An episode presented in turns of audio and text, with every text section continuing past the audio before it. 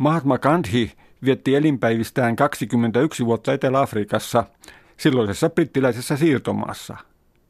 Kun nämä 21 vuotta käsittivät hänen elinvuotensa 24-vuotiaasta 45-vuotiaaksi, lienee helppo ymmärtää, että kyseessä olivat monessa suhteessa ratkaisevat vuodet. Hän kohtasi siellä muun muassa paljon monietnisemmän ja moniuskonnollisemman toimintaympäristön kuin olisi ollut mahdollista Intiassa.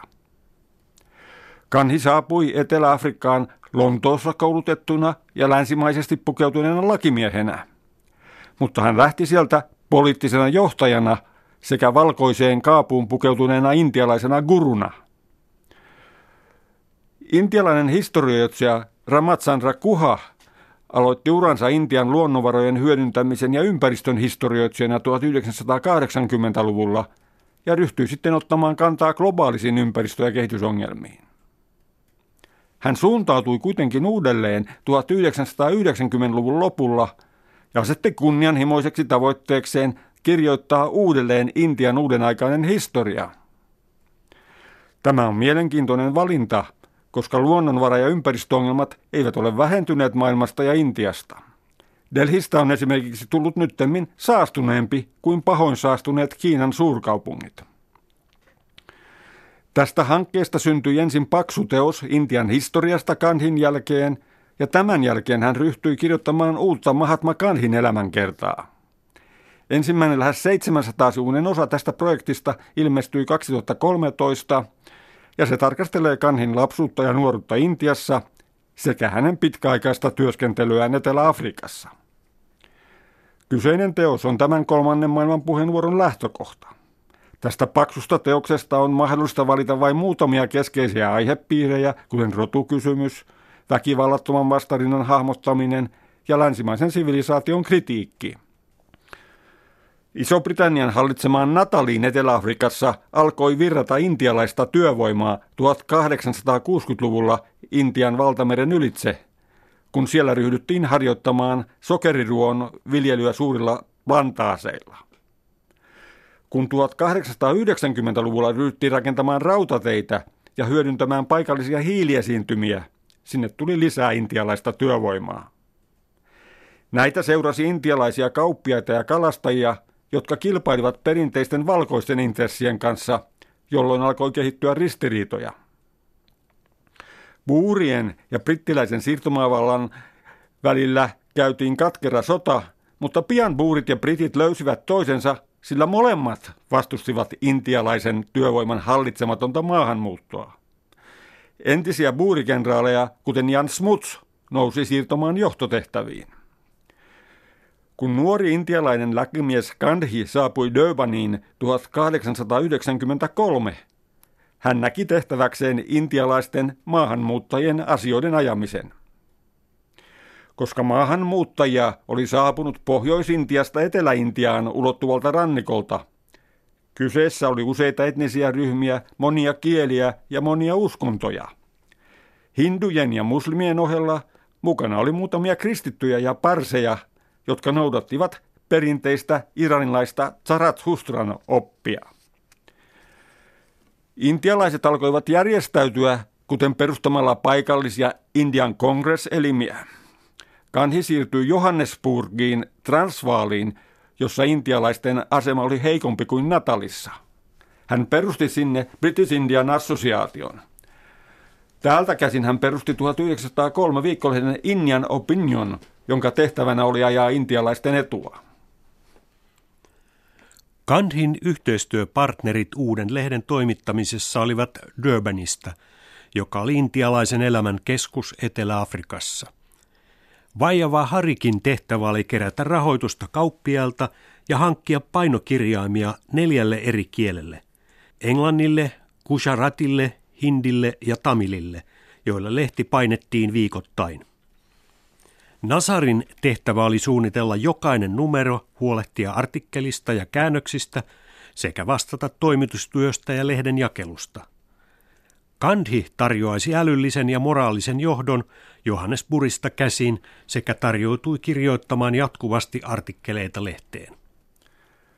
Kun Natalin ja Transvaalin hallitukset ryhtyivät ajamaan rajoituksia intialaiselle työvoimalle. Gandhi etsi apua brittiläisen siirtymävallan keskuksesta Lontoosta ja brittiläisen Intian hallinnosta. Gandhin mielestä oli hyvin tärkeää, että muutamat brittiläisen Intian hallinnon virkamiehet puolustivat intialaisten oikeuksia Etelä-Afrikassa. Eräs korkea virkamies kritisoi Transvaalin hallitusta siitä, että se asetti vanhan ja järjestyneen sivilisaation edustajat samaan asemaan kuin vailla sivistystä olevat afrikkalaiset työläiset. Toinen virkamies kertoi Natalista saapuneille delegaatioille, että intialaiset eivät ole samalla tasolla kuin kaffirit, sillä he kuuluvat ylempään luokkaan. Intialainen kauppias on yhtä edistynyt kuin meidän omat kauppiaamme. Nämä käsitykset sivilisaatioiden hierarkiasta olivat tavanomaisia siihen aikaan, ja myös Gandhi oli omaksunut ne. Niiden mukaan intialaiset eivät olleet kaukana eurooppalaisista, ja juuri siksi heihin kohdistuneet rajoitukset koettiin epäoikeudenmukaisiksi.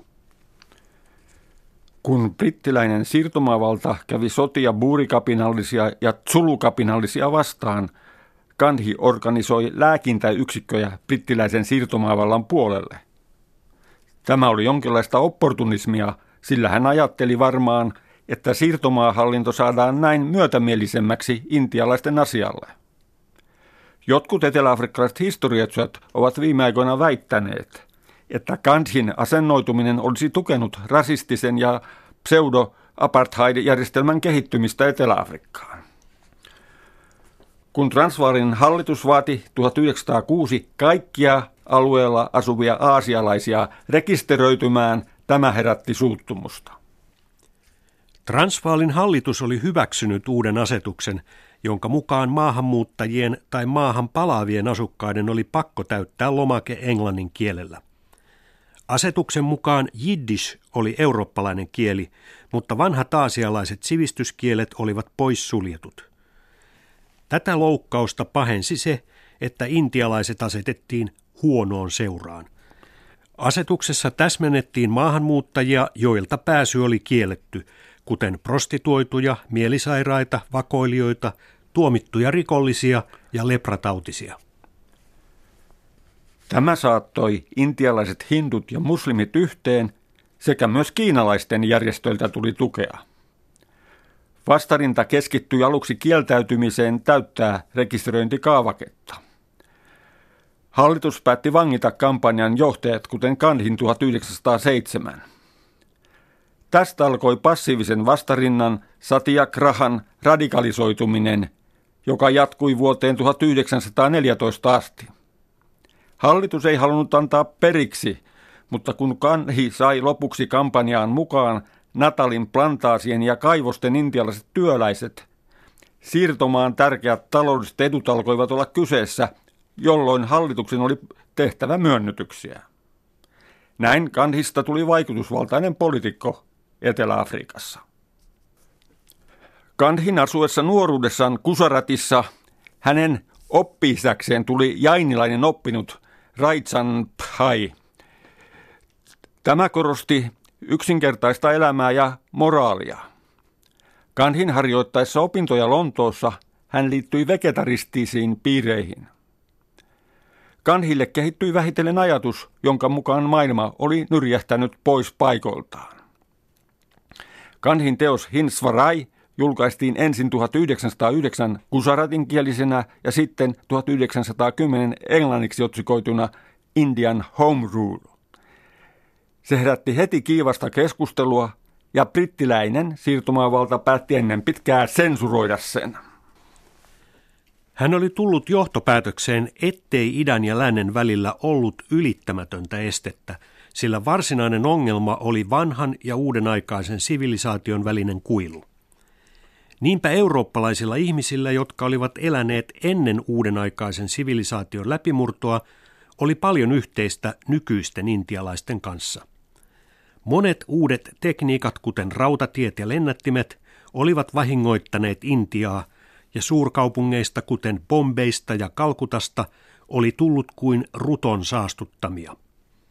Jos Intia saisi itsenäisyyden ja seuraisi uuden aikaista kehitystä, tästä itsenäisestä maasta tulisi vain Euroopan ja Amerikan uusi painos.